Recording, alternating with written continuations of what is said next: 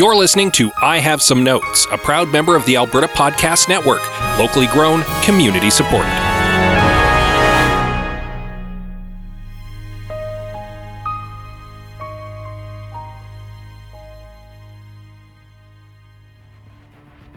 I have some notes.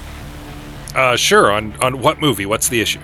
I have some notes. You have 10 seconds to comply. Comply to what, Liam? What are we doing wrong?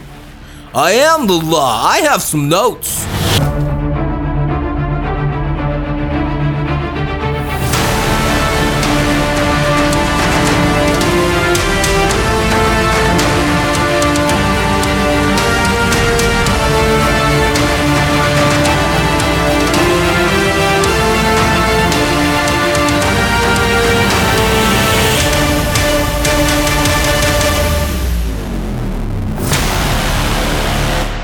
Welcome, everyone, to I Have Some Notes, the movie podcast with cuts, keeps, punch ups, and tweaks on mediocre movies as suggested by you. I'm your host, Liam Creswick. I'm Scott C. Bourgeois. And I'm Greg Beaver.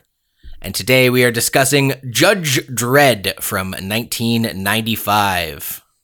So, this is one of those movies that's kind of legendarily bad. Mm-hmm. And, uh, and, as I should yeah. say before we get into it, as suggested by uh, user Ethereal Vision. So uh, thanks, Ethereal Visions, for this uh, legendarily bad movie. Yeah. Maybe legendarily bad should be in quotes. Yeah. Yeah. Because Um, I, I know on Rotten Tomatoes it got 22%, which I, I don't know if that's like some sort of like hindsight, you know, review uh, slant or something like that. But I, I don't know. Watching it now, it seems perfectly watchable. Yeah, I had never seen the original Judge Dredd movie. Uh, I don't know about the two of you, but uh, I certainly had not gone out of my way to watch it until now. And Yeah, it was I had not never, as never seen it. It's certainly not as bad as I was led to believe. It's very watchable. It's it's up there with other like schlocky sci-fi popcorn flicks from the '90s, like your Johnny Mnemonics, your Demolitions Man, your Total Recalls.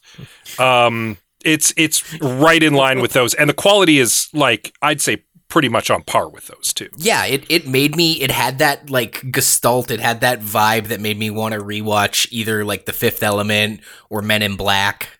Um, Yeah. yeah, it was fun. I, It was- certainly the certainly the money was on screen. Like it seems to me that uh, they felt like it was going to be a big hit, and they were ready to pay for it.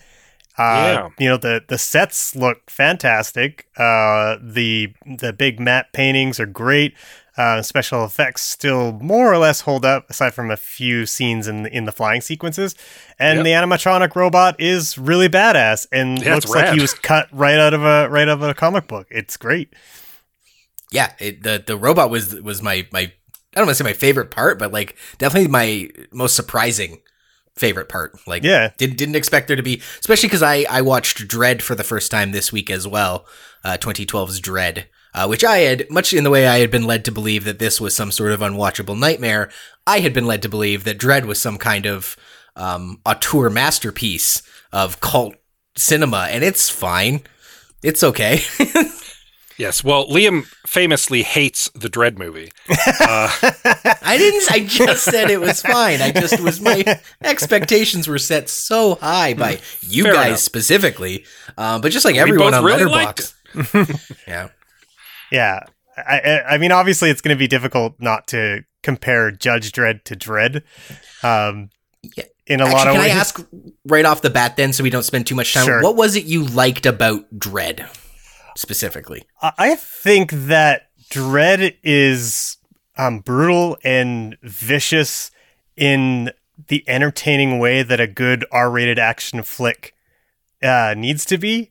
I think there's a lot of really inventive action sequences. Um, I think the uh, the film language for the the drug, um, what did they call it? I forget Slow mo. slow mo, um, which you know it's all in slow mo, but it also has this sort of like lens flary, solarized look to it. Um, I, I thought that really um, added a nice extra dimension to it, and it really and it has a payoff in the end as well, which was uh, which I thought was was really uh, fun and clever. And Karl Urban is is great as Judge Dredd, and um, the movie is, but you know, kind of the movie isn't really about him. It's a it's the journey of his sidekick. Her, Mm-hmm. The sidekick's more the main character.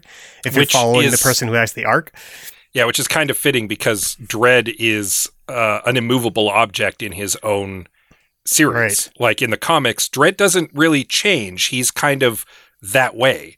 And Mhm. the world kind of is shaped around him, which is kind of an interesting take on a character. Yeah. Um, and and the movie reflects that very well. The the movie also is an interesting, almost like slice of life moment in Mega City One. Um, It's like this is just a day in Dredd's life, and it's Yeah. hyper violent and it's and it's absolutely nuts. But it was literally just a Tuesday for Judge Dredd. And yeah, I, I really appreciate that. That like the stakes, the stakes are like kind of low in the in the worldly sense of of the universe that Judge Dredd inhabits, um, but they are also in the stakes are also intense for everyone that's inside Peach Trees, right? So yeah, uh, I think it was I think it was really cleverly built and and just like there's there's so much good action going on. I, I you know it's just entertaining on all those levels. So good, simple plot, and plus lots of good action, uh, inventive filmmaking. Uh, you know, it, it's it's a lot of fun. I wouldn't call it a masterpiece, as you sort Sure. of alluded to, but you know, you know, as, as as action movies go, I I enjoyed it on the same level as I enjoyed like a John Wick. Sure. yeah, and I've I've Um, heard fair criticism that it's very samey to the Raid Redemption. Sure, yeah. uh, which is legit. I've seen both movies; they're very similar, but uh, I mean, they're also both good as far Yeah. as I'm concerned. but notably, we actually set a specific rule for this episode, which was we could not just change this movie into Dredd. Yeah, and I guess then then my my t- my my takeaway was I think that is all true what you said about Dredd. Um, I don't know why I was led to expect more, but I guess it was just a very very good, fun, brutal action movie with not a lot else going on. But then now I'm saying that out loud, and it's like, well, what the hell else do you want, bro? like, what did you? Um, I guess I'll actually I'll tell you what I wanted from both these movies, and neither movie delivers on them. But I was led to believe Dredd would is like some nuance on authoritarianism and like the limits of you know police brutality police corruption uh uh you know what is what is letting one person be judge jury and executioner look like from a moral perspective neither movie touches on those but I, I somehow had been led to believe Dredd did, and I guess that kind of left me feeling cold. But now when you talk about it, I'm like, okay, I'm warming up to I'm warming up to Dredd. There you go. You talked yourself around. I've talked And- it. It's but- a fun roller coaster. But that is a fair criticism because uh, the 2000 AD and Judge Dredd comics are all very much satire. Like they are Yeah. biting social satire and in many ways prescient for stuff that we see today with the militarization of the police and with the like the the panopticon that's kind of developing with the surveillance state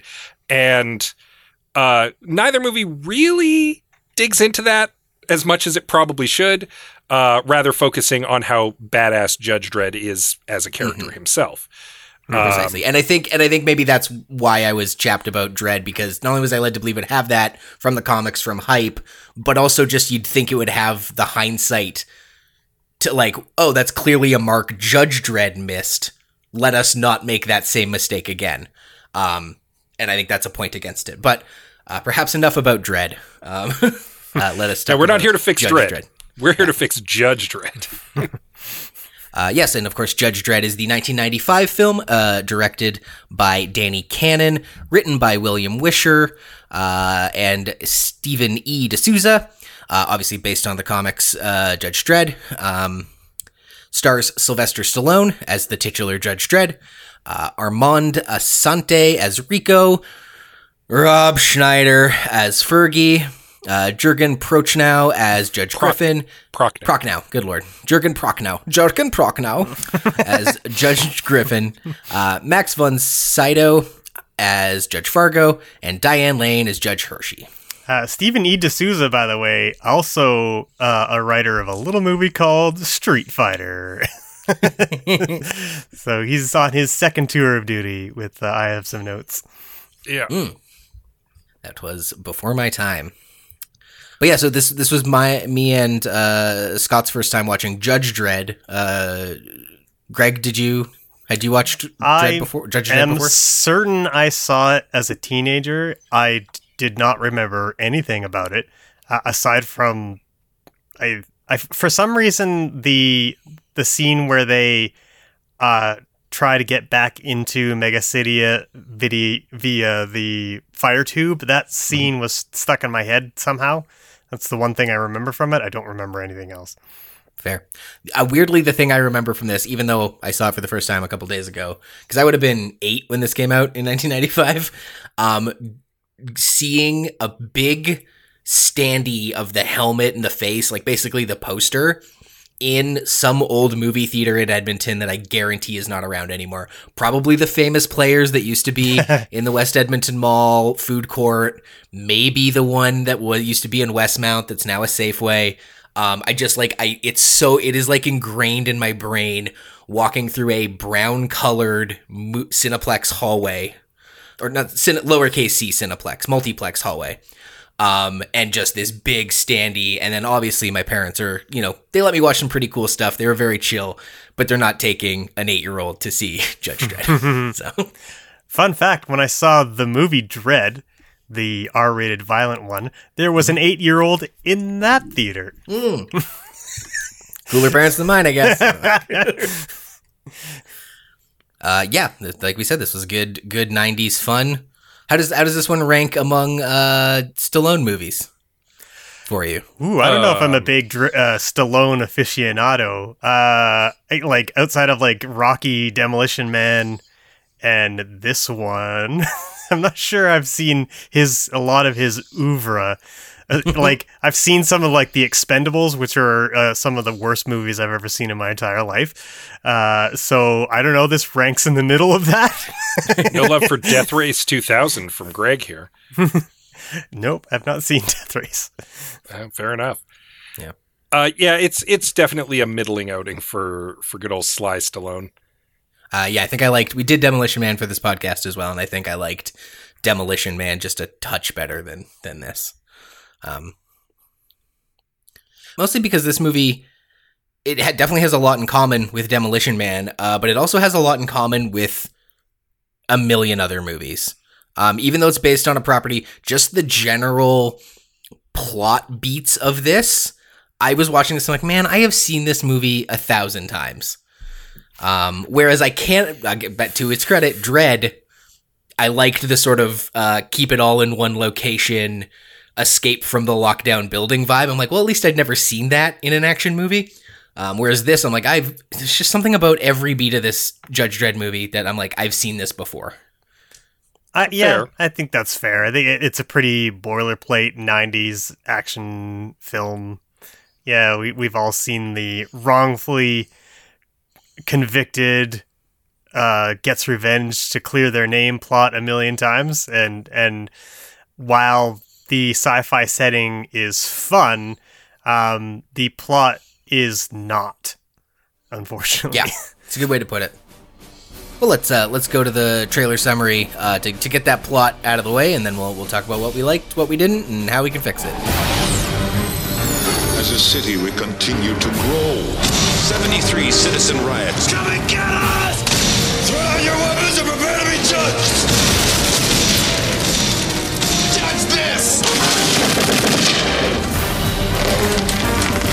Court's adjourned. Ready? You're a legend. You are my finest student. Get Dredd! Dredd! Dredd! You're under arrest. What's the charge? Murder. The evidence has been falsified! Guilty as charged. I never broke the law! I am the law! You want chaos? The sentence shall be life imprisonment. I'm the chaos. Dredd? Every crushing paw.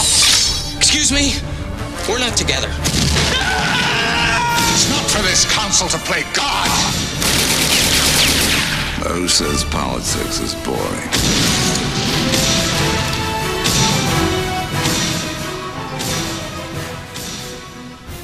The year is 2139, and the planet has become an uninhabitable wasteland known as the Cursed Earth. What remains of humanity has crowded itself into massive, overcrowded megacities ruled by senseless violence and autonomous vending machines.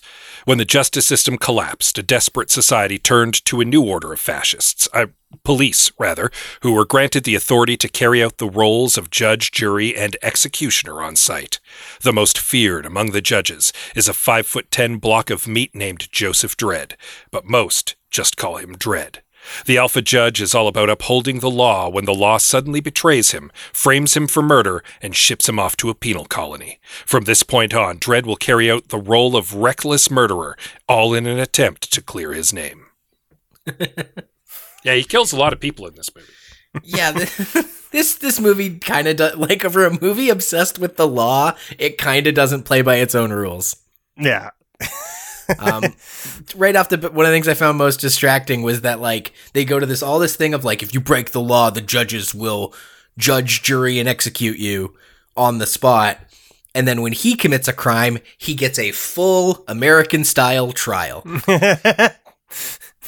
like I even Amanda did not watch this with me, and I, I'm like, well, they frame him for murder, and she but she did watch Dredd with me, right? So I'm like, oh, he gets framed for murder, and they're like, so they kill him on the spot, right? And I'm like, no, he gets a whole trial. Now, it is very in keeping with uh, with the the kind of weird authoritarian system that they go that the judges would be held to a different standard than the rest of society. So I suppose, but Like, it I- just I buy that. undermines. It's a little bit like real life. yeah. Yeah, if was like real life, uh, they, you know, they, the the police you knew would be like, "No, you didn't do anything wrong. Quit looking. Quit asking." yeah, we'll move you to Um, we'll move you to a different precinct. It's fine. Um, actually, yeah, I think that's maybe the, the something we should address that that this movie tiptoes right up to criticizing the modern justice system. Definitely doesn't satirize it the way the comic does, uh, and then just like either I don't know if it chickens out or the studio was like, "Whoa, whoa, whoa!" I mean, it was 1995. That was peak. You know, American like tough on crime bills, like Bill Clinton's tough on crime was was happening at that time. And uh, I guess just for maybe any of our listeners who uh, might be in law enforcement, work in law enforcement, here in 2022, I'm definitely uh, in the camp of a, a, a defund the police mentality. Uh, I think modern policing has gotten away from us, and it is time to reform the system. Uh, won't go uh, so far as to say as ACAB, um, but like th- it's time to to reevaluate how we look at the police. Um, if you disagree, that I, that's fair. That's fine. I hope you you know don't tune out or anything. But thi- this movie had a chance to sort of reflect on some of that, uh, and it doesn't.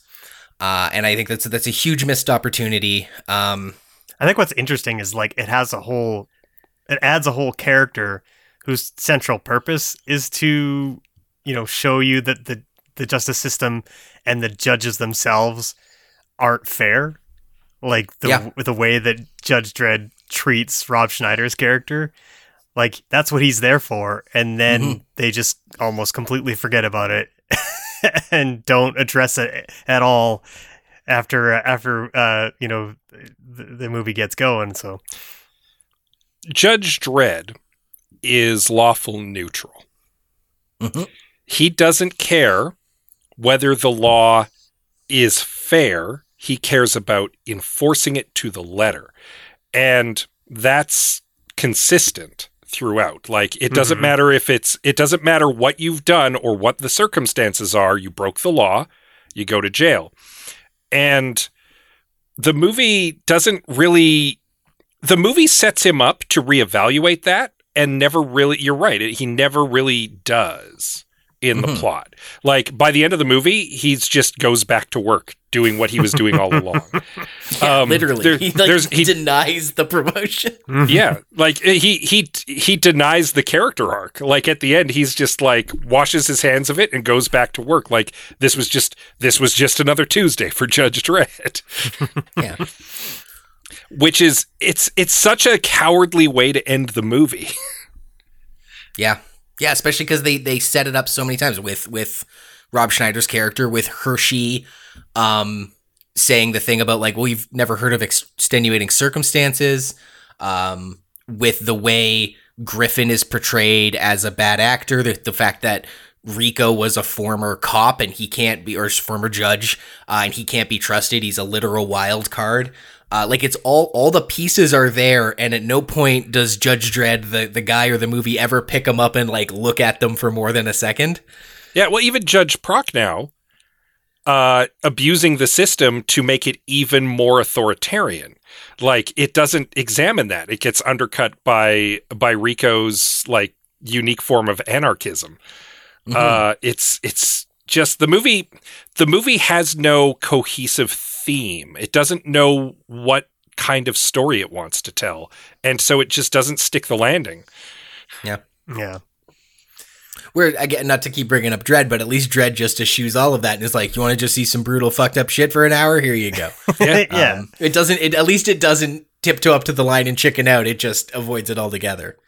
Yeah, yeah. I, I- I think like the the plot that they've chose, which is which is uh, wrongful wrongful conviction, immediately asks the audience what they think of this justice system, right? Yeah. So you're putting it again, yeah, much like a movie we did recently, where it's just like it just it just walks you right up to it and says, "Hey." What about this? And and you're like, okay, what about that? And then it's like, no, forget it. Don't worry about it. Forget it. We're gonna do cannibals and fire tubes and and uh, bioengineered superhumans instead. It's a sci-fi movie. Sorry, sorry, we asked you to think for a second. Yeah, the movie the movie shows us this corrupt system and uh the system itself turns against its exemplar, who is Judge Dredd. And then at the end, Dredd just like accepts that the system is going to continue without any effort by himself to reform it. Yeah. And that is again, it's just it's such a cowardly ending. and I get it in the comics Judge Dredd is frequently offered promotion and frequently denies it, but he's such a legend by the end that like people get the job of Chief Justice on Dredd's recommendation. He just doesn't want the job. Like that even that would have been something if he'd been like, no, you know what? I'm a street judge, but maybe Hershey here has some good ideas Yeah, because I thought she's got a good head. do. No, nothing. Doesn't do anything with that. Put Rob Schneider to work in the in the IT department. No, Yeah, it's nope. just He just gets on his motorcycle and everybody cheers and claps because Judge Dredd is back on the job. That was the part that got a bad Enforcing- laugh from me. Enforcing when they're all like, when they're all like, "Yay, abusive Dredd!" system. as he's driving away. Speaking of Rob Schneider, um, he's I, as soon as I saw his name in the credits, and I had forgot he was in this, I was like, "Oh, Rob Schneider." Um, the character he plays is kind of annoying, and a lot of really jokey joke '90s like I'm the, um, I'm the uh, the lovable scamp. lovable was it uh, uh, comic relief was the word I was looking for. Um, but weirdly, Rob Schneider isn't bad in the role. Um, I you know hindsight, he's he's a creepy right wing weirdo now, and I don't want to watch movies with Rob Schneider in them in 2022. But like, he does a fine job with a kind of weak character. honestly, the whole cast, with one exception, are doing journeyman work here. They're all doing fine. Uh, And like special shout out to Armand Assante, who could not chew the scenery harder. Could not, in a thousand years, chew the scenery harder. The one person who falls flat in this movie is Sylvester Stallone. He you is. say that. He's got a great chin for Judge Dredd and nothing else. He, Well, it's a good thing he keeps the helmet on. The the thing is, and uh, Anita and I were discussing this after the fact. I think one of the reasons why it this kind of character worked for him in Demolition Man and doesn't here is because in Demolition Man with John Spartan, Sylvester Stallone could put his own stamp on the character, whereas here he's trying to play a character who's already iconic amongst his fans. And instead, he's trying to do his own spin on it. He's trying to make it a Sylvester Stallone character, and it does mm-hmm. not work. And it he doesn't sell it. And it comes off really corny and goofy in a way that I don't think it's supposed to. And it just it falls flat. Like he's he's not great in this film. Yeah, and like I don't think Schwarzenegger would have done a better job either. Oh no, goodness no, because they have they have too much personality. Say what you will about the Dredd movie. Karl Urban loses himself in the role. Like you see Judge Dredd, you don't see Karl Urban playing Judge Dredd. Uh, with uh, with an '80s '90s action superstar, you're going to see Jean Claude Van Damme as Judge Dredd. You're going to see Yeah. Sylvester Stallone as Judge Dredd. You're going to see Arnold Schwarzenegger as Judge Dredd. I don't think that there was an easy fix for that, but Sylvester Stallone just doesn't work. I mm-hmm. think it would have been a special kind of hilarious for Van Damme to be Judge Dredd. I was just thinking of other like iconic action stars from that time. but just like even like because he's like such he's like kind of like a thinner, wiry kind of uh, action star, and I, I I would have loved to have seen him do the splits in those big, huge gold shoulder pads. Oh man, him doing the splits between two hover bikes. I want to see that Judge Dredd movie. And I would like to get his read on "I am the law." Like, I think it would be great in his in that Belgian accent. Would be Couldn't be much worse than Sylvester Stallone's. I don't know. I don't know if I think his performance was flat. I, I think for me it was just more like I th- didn't think anything about it, and maybe that's its own indictment. It felt to me like he was more or less playing the same character like of John Spartan, but Judge Dredd, and uh, but just not being as funny. Like I think, say what you will about uh, Demolition Man, but at least uh, J- uh, John Spartan has some pretty good gags in it. Yeah. Mhm. And Dredd, unfortunately, is a humorless character, so. hmm Or at least is written as a humorless character. Certainly, yeah, and which you can understand why they would want they you know put a a guy like Rob Schneider up against him, hoping that like the juxtaposition of a very serious Dredd versus like this character that's all over the map and a little helter skelter and like that should you know create some natural comedy. Um, it doesn't, but No. you can see the you can see the calculation that they're making. You, you have to have chemistry between those two actors for it to work. And unfortunately, nope. Yeah. Yeah, I'm not sure that um, that Rob Schneider as a as a comedic actor has um, a whole lot of dimensions. I, I like like Liam said, I don't, like or maybe it was Scott. I don't think he was. I don't think he was poor in the movie, but I don't think he was. I I I think in the ha- hands of a better actor, it would have been fine. Yeah. Yeah. I guess I just found the like a lot of the jokes he says are just like real like yuckety yuck. I'm the comedic relief. Um, uh, Olaf from Frozen kind of level of like, just like I'm gonna. It's my turn to say something funny now. Yeah, Um, and you could have you could have put anyone in that role, and they he didn't have. We did not get to see the breadth breadths or limits of Rob Schneider's comedic abilities because he was not given material to excel at or fail with. It was bad material off the hops. You don't even Sure, get to see him yeah. bungle good material. Um, yeah. Yeah, I think that's fair. Well, uh, I, I know we all actually have some, some fixes for this one, uh, and, and they better comply to our fixes or else. Uh, but we'll uh, we'll go to our fixes uh, after we hear from our friends at the Alberta Podcast Network. Get ready to take the guesswork out of choosing a school. Go to Edmonton Public Schools Open House. Meet the staff and ask your questions to learn about their schools and programs. Explore your options and find the school that feels right. Find event dates and learn how to make the most out of your visit at openhouse.epsb.ca. Know before you go and feel confident and excited when you get there.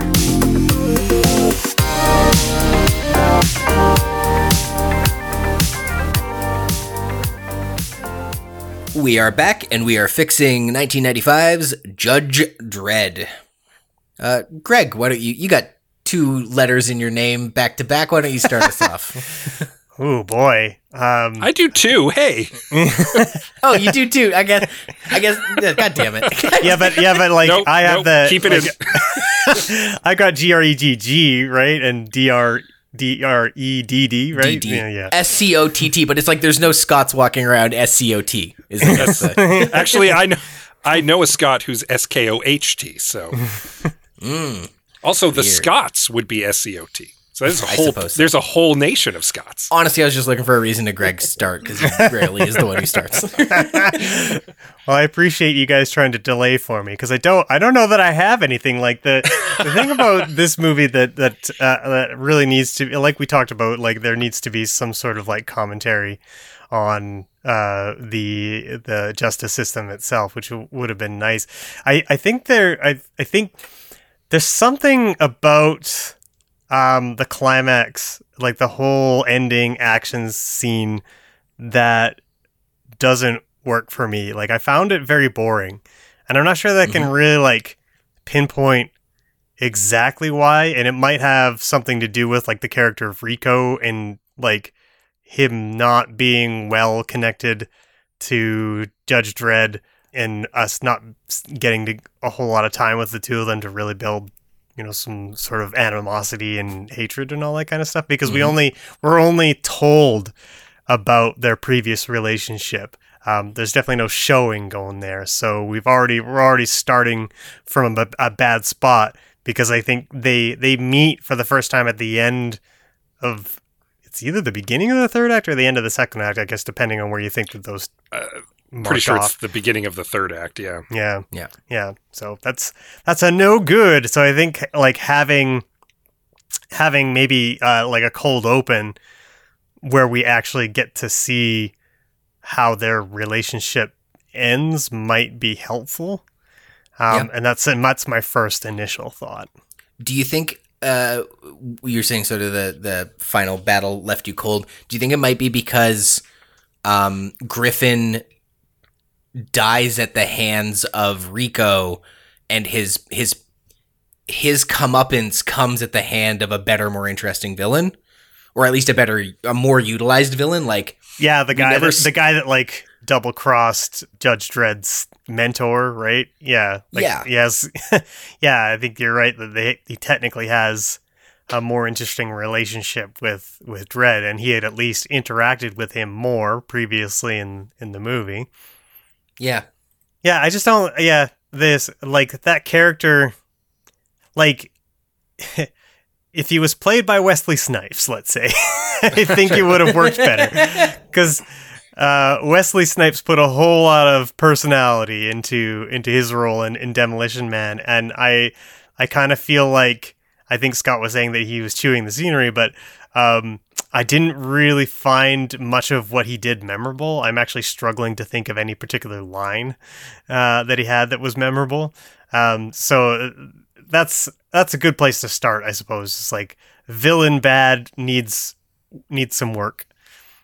I, I yeah, I think that the the big fix for Rico is to give him more time with Dredd. I agree with you on that. And I don't know if it necessarily even needs to be a cold open or just the two of them cross paths earlier in the movie. Because one of the reasons why the uh, dynamic between and we're going to keep we're going to keep referring That's to fine. Demolition Man on this one. um, the reason why the relationship between Simon Phoenix and John Spartan works in Demolition Man is because they keep crossing paths. It builds up to that final boss fight, right? And we get a cold open with him.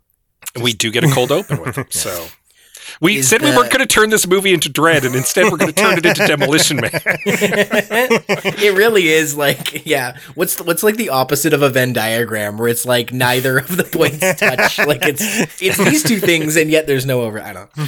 Um. So then maybe where I'm trying to think where in the plot as it exists could you have Rico and Dredd cross paths? Rico has that moment where he goes into the junk cellar uh, gets his stuff back, or the pawn shop or whatever, gets his stuff back, kills the pawn shop guy, takes the robot. Why wasn't maybe Dredd called to the scene of that murder and, you know, does a little like Judge Dredd forensics? Is like, ooh, this is. This has I, I, I smell his perfume or some you know that's just off the top of my head like some something to make him think like hmm is what if this was maybe Rico or like, even just was- have yeah. even just have uh, have him cross paths with Rico after Rico breaks out. Yeah. Like the word gets out that there was an escape from the prison. uh, Judge Dredd spots Rico on the street. There's like a little chase or a little encounter. Rico gets away, and then Dredd gets framed. And Dredd immediately can be like, I was framed. I had to have been framed by Rico. Like, he's out for me. Yeah. But then there's irrefutable proof that it was Dredd, and then the system turns against him, right? And that Because doesn't Dredd doesn't know that he and Rico have identical DNA at that point. Exactly. That doesn't undermine the reveal later that they learn they're brothers. Yeah. You know, you can still have that. But yeah, that's a great, great fix for. What what if uh, Rico is never in prison? What if we actually get to see their relationship straight from the beginning? Like we get to see. Oh, I guess maybe that makes it really long because then you've got to have Rico uh, get arrested by Dredd and then Rico frame him. So maybe that's not. Yeah. Yeah. Maybe that's not great. That- yeah. That extends the movie quite a bit, unless you have Rico as a corrupt cop on the inside the whole time.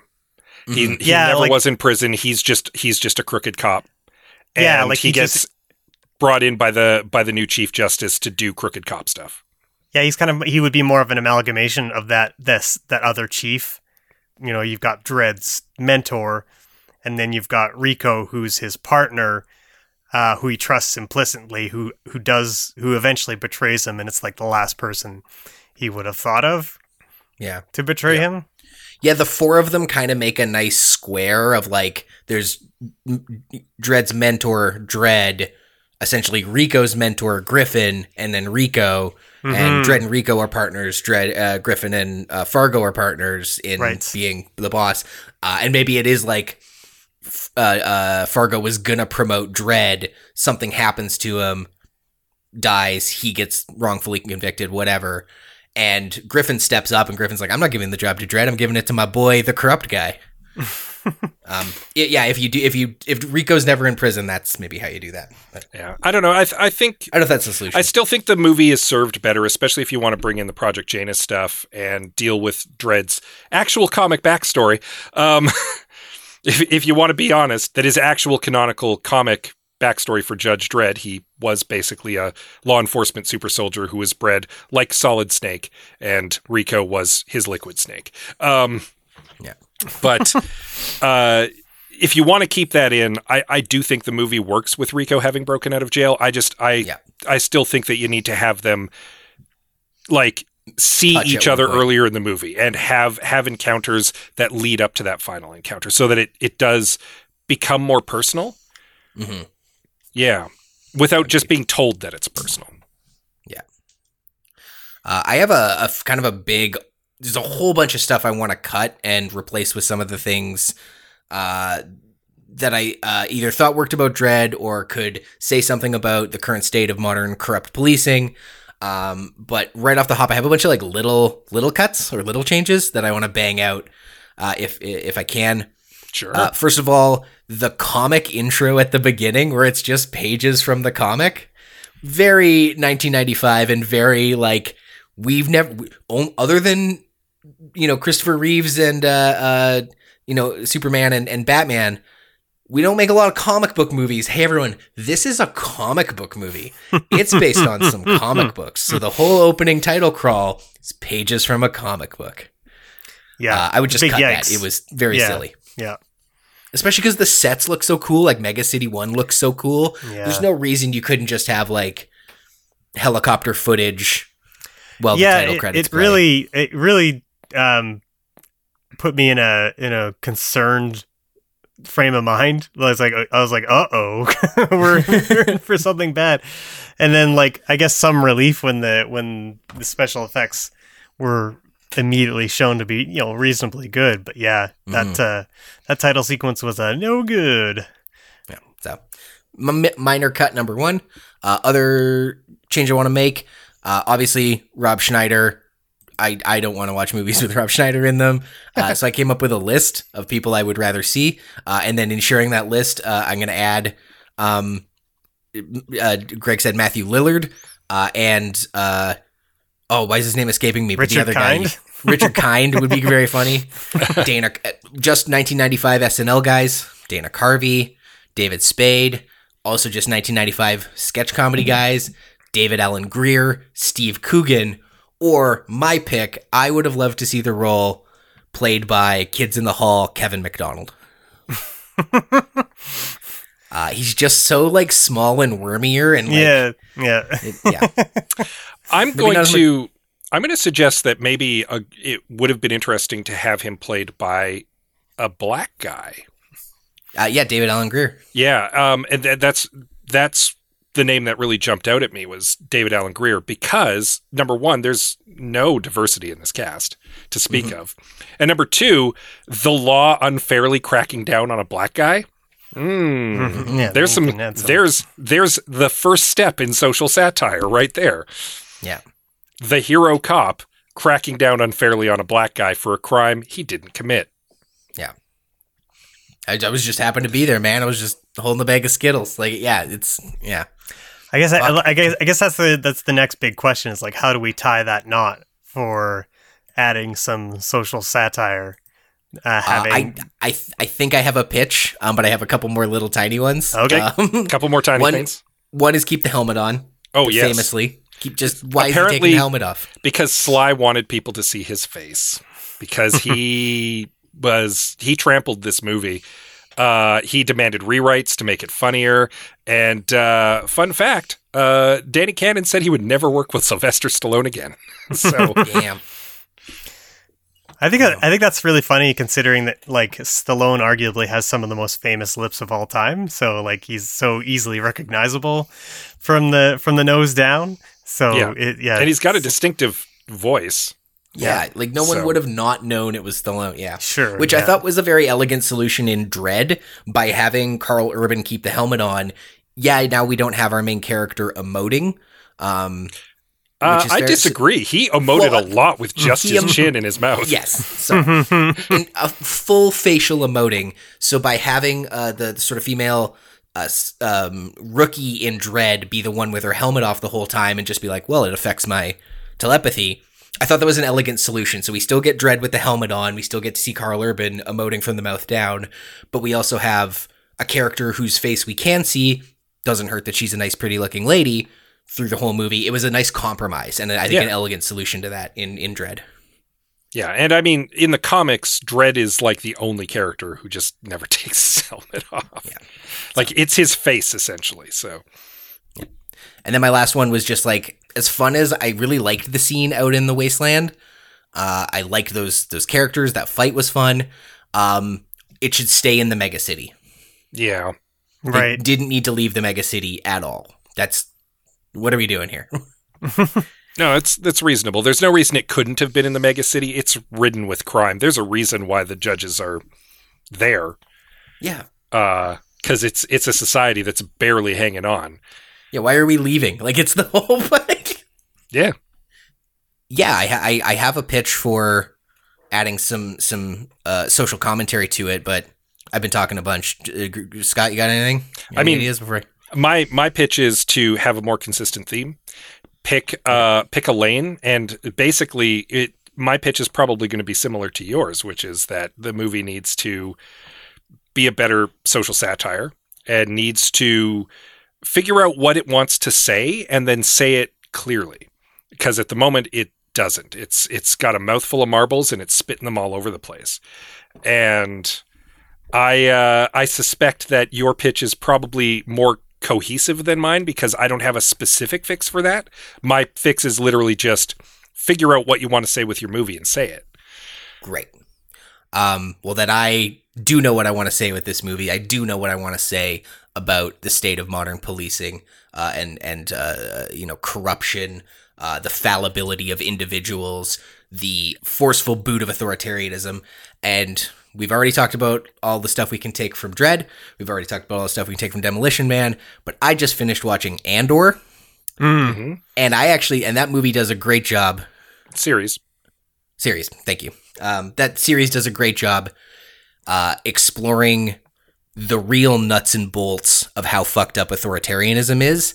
And I am mostly just going to kind of crib from what Andor did well and shove that into the middle of shove that into the middle of, of Judge Dredd He's Liam uh, is going to take a print of Andor and travel back in time to 1995 and shove and, it. So and shove it in Danny Cannon's face. Yeah. Say, do um, this. I mean, but yeah, like there is no before I get into the nuts and bolts of it, there is no reason this couldn't have been like a Paul Verhoeven style like satire. Yeah. Yeah, like- like, RoboCop. He, he should have been the director. It, this movie could have been RoboCop, but even better. Yeah. Um, and it, yeah, yeah. Like guys both are like, "There's not, you're not better than RoboCop. what are you doing?" Uh, fair. Um, so here's how I figure you do that. You cut the framed for murder subplot entirely. It's been done, and also, like I said, having him in a courtroom undermines the entire concept of having judge, jury, and executioners if he's gonna get a fair trial. Like Yeah. it just cut the whole framed for murder subplot. And in doing so, now you don't have to have a weird justification for how his DNA was on the gun, so you can also cut all the genetic engineering stuff. Which I did kind of like, especially because, quick side plug, in this season of Quantum Kickflip, my other podcast here on the Alberta Podcast Network, uh, it's a cyberpunk story, and my character is a genetically engineered human, so I kind of liked that. Um, but nevertheless, you cut the frame for murder subplot, and therefore cut the genetically engineered test tube brother angle as well. So that all comes out, but now there's a big gap in the middle of the movie. So it starts off with Judge Dredd doing his judging. He meets Schneider, who he judges, and then brushes off the idea of extenuating circumstances. And we get that first seed of the idea that, you know, there's nuance to the law. The law being an imperfect stand in for morality in our, in our analogy here. Uh, those guys Schneider was hanging out with that he's fighting at the beginning, they're not just some random thugs. They're doing a cool drug. Let's call it slow mo. but it could be anything. Just they're doing some kind of like They're they're part of some kind of crime epidemic, and drugs is a nice easy stand-in for crime epidemics. We still see the scene of Griffin getting all hard on for more control, more power. Um, and his case for doing so is that this drug is running wild in the streets. We need more control. There's more riots than ever because everyone's jacked up on these drugs. Uh, in the scene where we would normally see Rico break out of prison, we don't see him breaking out of prison. We find out he's, we meet this guy named Rico, the drug cartel guy. Somewhere throughout the movie, we learn he is a former judge. We learn he used to be a friend of Judge Dredd, uh, who, you know, Dredd then had to judge. Um, but he has been free from prison for years, unbeknownst to Dredd or the rest of the justice system. Basically, unbeknownst to everyone except Griffin. Griffin uh, is not only responsible for getting him out and covering it up, Griffin is responsible for helping spread the drug, whether it's slow mo or some kind of other drug, the same way the CIA orchestrated the crack epidemic. right? So we've got uh, a former judge and and a, a corrupt guy at the bottom of the crime system, and we've got a corrupt guy at the top of the system covering his ass. Great. Uh, do that instead of framing Judge Dredd for murder. Um, so then we just get some cool action beats of Dredd and Hershey on the job looking for the source of the drugs, you know, who's the distributor, who's making it, how does it work. And here is where we really crib from Andor and explore authoritarianism's relationship with a bunch of other aspects of society. So we get a beat where they kind of uh, we show how the police system props up capitalism and private property. Dredd has a lead uh, that um, takes him to some kind of business that is protected from judgment because it's a reputable job creating business. Hell, maybe it's that um, junk seller guy that we meet early on. But Griffin is a stakeholder or has some kind of influence, foreshadowing that Griffin is is pulling the strings and keeping Dredd off the the trail. Uh, and we explore in that scene authoritarianism's relationship to capitalism. Uh, then we get one where we maybe get a little class warfare. Uh, Dredd follows a lead uh, to some real bottom of a of a of a block, real dregs, and that's where we meet the Angel Gang. They're not out in the wasteland; they're just the worst of the worst. And maybe we can maybe crib from Dredd. Some kind of tower goes into lockdown situation. Doesn't have to, just work nicely. But the Angel Gang is just like the lowest of the low. They're portrayed a little more sympathetically in this version, but they also hate judges, so we gotta have a cool fight with them. We still get to keep the fight with the weird mutant guy. Great, because they're like sewer people or whatever, right? So there's our there's our class warfare. Uh, Dredd's getting too close to comfort for Griffin's taste, so he sends him on a bit of a wild goose chase uh, and to go look for these Angel Gang guys. That's that's part of it. It's all under dubious pretenses. Judge survive or Dredd survives. Uh, Griffin's pissed off about it, so uh, Griffin tries to kind of flip the script, tries to get him arrested. Summarily arrested with no trial, sent directly to a prison block because that's how the judges roll. Again, I hated that there was a trial. uh, and this is this is where, kind of like in the movie, he reconnects with Rob Schneider's character and kind of finally learns a lesson, has an arc that the system is broken. Because a lot of the prisoners here are addicts or victims of circumstances. They're all related to slow mo, but the slow mo is not their fault because the system gave it to them Yeah. right? So it's like, well, these people are all wrongfully imprisoned. Yada yada yada. You, you get where I'm going with this, right? Yeah. Yeah. Great. So now he's got to break out of prison. He's learned that a lot of the prisoners are are victims of a corrupt system. We've we've had his arc. He's learned his lessons. He's learned the nuance of law versus like law by the book versus law as a judgment, as a like use your judgment, extenuating circumstances.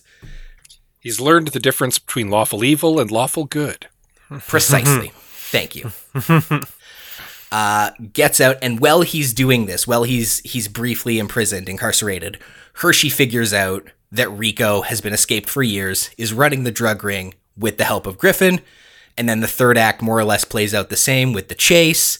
But now it's a confrontation confrontation between Rico, a big ass robot, and Griffin against Judge Dredd instead of Rico killing Griffin like he does in the movie. That wasn't actually in my notes. We found that earlier, and I loved that. So, uh, Rico is killed because he is a, a drug peddling creep, uh, and the truth about Griffin is exposed. And Judge Led Dredd learns the nuances of law. That's that's my fix. Yeah, I think that uh, I think that's um, a pretty good way of adding not only um, a bunch of action beats to replace the ones that we kind of took out when you lose the other subplots, Mhm. but also yeah, like being able to at least have some sort of comment on the on a justice system writ large. Yeah, and I'm gonna give myself a little pat on the back because that was a lot of me talking, but not nearly as rambly and and uh, what's the word? Uh, tangenty as I sometimes get. So th- thank you, and also yay me. Because Scott, your your hamster wheel looks like it's turning. Scott, does that satisfy your desire to put some some nuance into it? Anything there you you want to riff on? Uh, I'm I'm processing it because it was a lot. um, It was a lot. Sorry, I, The, I um, started writing, and I, I'm like, I "Ah, geez, ah, definitely like that it, um, it it solves my big problem with the movie, which is that the movie didn't didn't have anything to say about society significantly. It was just like a rote '90s action movie that happened to be about a badass cop in the future. And yours is like, but what if badass cop is working for bad people, and that's better. Um, which again, the the real movie does try to talk about, but doesn't quite get all the way there. And you go all the way. You take it. You take it to the finish line on this one. Yeah. So uh, I I do like that.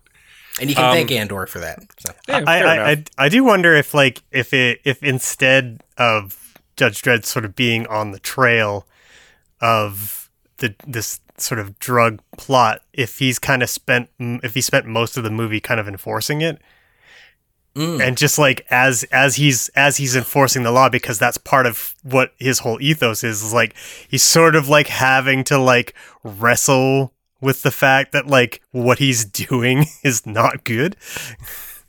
My light bulb just they they the two of them watching me in the video uh, that we have going would have just seen my eyes light up. Um, Hershey is the one who's actually investigating where the drugs are coming from. Dredd doesn't care. He just cares oh, about stopping yeah. the, the like mm-hmm. enforcing the law. It doesn't matter where the drugs are coming from. People are using it, and that's illegal. And I'm cracking down on that. And Hershey's the one who's actually like, no, that we need to get to the bottom of this. We need to find out the source. And she gets in trouble along the way, and that's one of the things that leads Dredd to actually start like turning because if Rob Schneider goes to jail, who cares? If Judge Hershey is suddenly getting framed for something, something is up because he trusts Hershey. Right. Um, yeah. And and then that starts that starts like Dredd looking into it, and then Dredd ends up getting also like arrested, and now something's definitely broken. Like Yeah. two good judges have been have been take not just taken off the case, but like taken out in this case, and that's what sets Dredd back towards. And so you got you got a clearer character arc with him there, and he does mm-hmm. start out as just like a jackbooted like enforcer of the law, and then he has to come around. Whereas the lawful good character, Judge Hershey, is the one who's initially like, we like the drug addicts aren't the problem. Who's who's giving them the drugs is the problem. Yeah. Sweet. I like that a lot.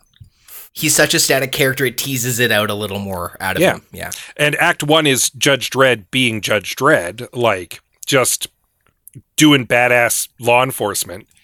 Uh, where her, well, Hershey is like starting to unravel this mystery. Act two, Hershey gets in trouble. Dredd cottons onto it. He gets he he figures out something's up as well, and then he gets in trouble. Act three, big prison breakout, overthrow the system, kill Rico. All the other judges are pissed at Griffin. Yeah, Right. Yeah. Yeah. Yeah. Yeah. Yep. Yeah, the, the that moment he has with Rob Schneider at the beginning should have happened another dozen times. I I legitimately characters. I legitimately think as well that uh, when Judge Dredd gets thrown in prison, there should be a significant portion of judges who are just like, "That's not right." like, yeah. Yeah. like, like that is the one guy who is incorruptible. Something is wrong. Yeah. It would actually be cool if some of the other judges broke him out. Actually, Yeah. Yeah. and that's and that's got that seed of like what we talk about in modern policing where like one of the one of the problems is police unions like i love a union i'm a diehard leftist we love a union except for police unions because they're used to cover for the misdeeds of other police officers um if yeah that uh, suddenly like the the, the union kind of ends up like either having judge dredd's back or turning against Griffin. Like they were all they were all shut up. There were no one was going to say anything. You know, no one was going to say anything when it was some drug addicts. No one was going to say anything when it was Hershey. But, but as soon like, as it's one of theirs, yeah, yeah, Yeah. when it's one of our guys, okay, now it's yeah, fucking a. we made a movie that's mu- that has much more biting social satire. Yeah. Call Danny Cannon, get him back to work. So, um, I feel like I've done a lot of talking. Uh, just, S- Scott, do you want to read our comments this time? Sure. Sure, we'll change it up. So uh, we did get some listener comments, and of course, you can comment yourself by uh, checking out our Facebook and our Twitter, where we uh, t- always post what movie's coming up next and, and solicit suggestions. So uh, watch out for our next one and definitely chime in. First comment comes from um, Aaron B. Ever, Aaron Beaver. I don't know who that Who's would that? be. Anyway, Oh, like the yeah critter. from from Greg's lovely wife, Erin. At the end, Judge Dredd has to find himself guilty of mass murder and has no choice but to execute himself because the final fight took out a bunch of innocent bystanders. yeah, so did the bike chase, actually. Yeah, that's like a whole building, if I recall correctly. yeah, a lot of innocent people got explode. Uh, but I guess, I mean, when you're in the business of judging, sometimes there, you got to break a couple legs to enforce the law. Yep. Derek Mirren says, uh, I'm due for a rewatch. I watched it a number of years ago for the first time since I was a kid, and it kind of bored me. The characters looked great, though. It was more comic booky than I remembered in a good way. Yeah, I think that's a fair evaluation. I, I don't know if you're due for a rewatch. if you've seen it before, it's fine. Uh, the dev- the movie definitely looks good. Like the Yeah. production design is exactly that like level of 90s cyberpunk schlock that I love. It's my trash. Mhm. And so I was just like num num num num num. I ate it. I ate that up completely. Uh, Robin over at Cinematological says, "Go back in time and kill Rob Schneider's mother so he cannot be born. Cast an actor that has a yeah." Cast an actor that has a passing resemblance to Stallone uh, to be his brother. Send Stallone forward in time to see Dredd so he gets an idea of how to play the character. Is that necessary to like to cast an actor who looks like another actor just because they're their their brother? I don't know. uh, Like I just I don't care. It is if the movie tells me they're siblings, I'll I'll be fine with it. like Yeah. whatever they look like. It just doesn't. It never really bothers me all that much.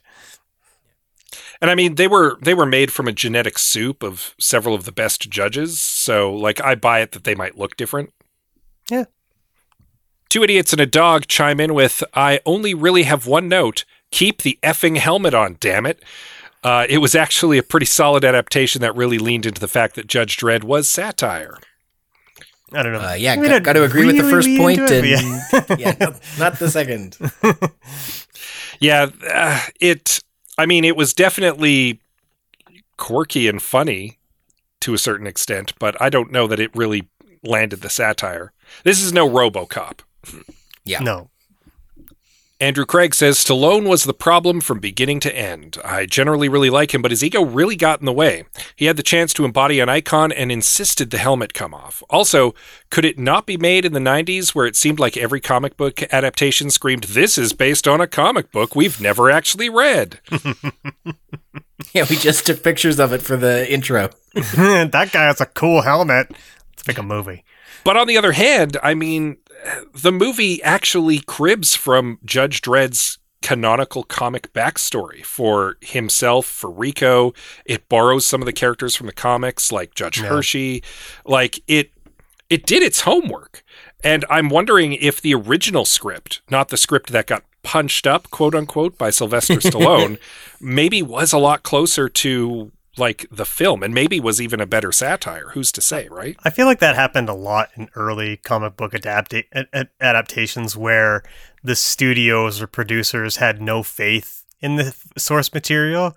So, like, probably most of the original drafts of comic book movies from that era were a lot more in kind with the source material. But then when studio execs got it, got a hold of it, they you know started giving it all the 90s tropes that they thought would earn the most money They decided to give it some notes. mm-hmm Uh, friend of the pod, Olaf Rockney, says this movie features the finest performance that Rob Schneider has ever given.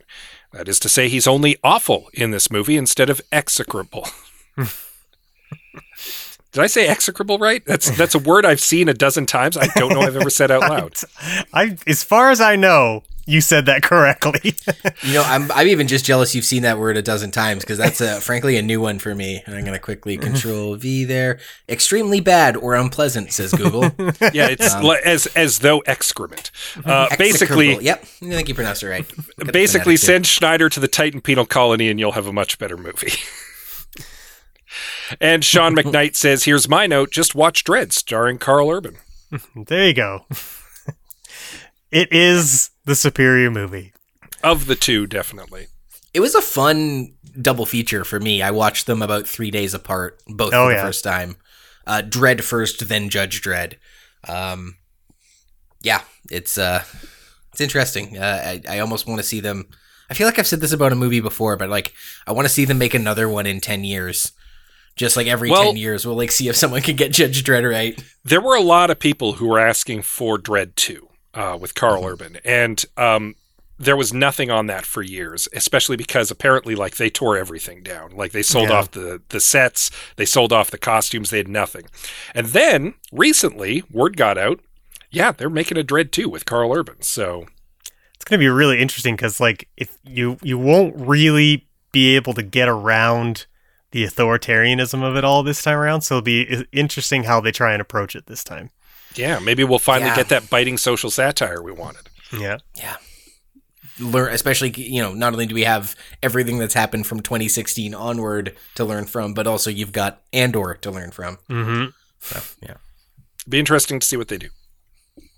Uh, fantastic. Thank you, everyone who who commented, and uh, thank you for listening. Uh, it's been a, a really fun edition uh, of I Have Some Notes, and I hope we, we get to hear this back soon. um, uh, you can follow us on social media uh, at I Have Some Notes on Twitter, at I Have Some Notes Pod on Instagram, uh, Facebook.com slash I Have Some Notes, and wherever it is you're listening to this, please uh, like, subscribe, rate, review, what have you. Hey, this movie featured a conspiracy by the highest echelons of society to stomp on the neck of society with their jack boots all the harder. That sounds like a conspiracy, and It's a Conspiracy is a podcast where Andrew, Charlie, and Greg lay out the beliefs behind conspiracy theories, myths, and more. You can check that out right now at albertapodcastnetwork.com. And hey, I mean, if you've been following this podcast for a while, you know that we give notes to movies every couple weeks. So, see you in a couple more uh, for more a note having. Until then, I've been your host, Liam Creswick. I'm Scott C. Bourgeois.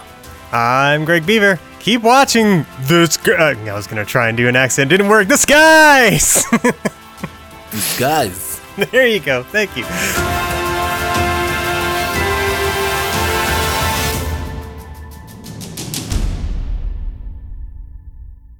Hello, I'm Elizabeth Bonkink, I'm Andrew Paul. and we're the hosts of the Well Endowed Podcast. The Well Endowed podcast is produced by Edmonton Community Foundation, or ECF as we call it. ECF provides grants to charities through the endowment funds we create and manage with our donors. Hence the title of our show, The Well Endowed Podcast. Every month, we bring you a collection of stories and interviews with fascinating guests who are working to make Edmonton a strong, vibrant city to live in. Through these stories, we look at the space where endowments intersect with your communities. So if you're interested in the people and issues impacting your community, check out thewellendowedpodcast.com.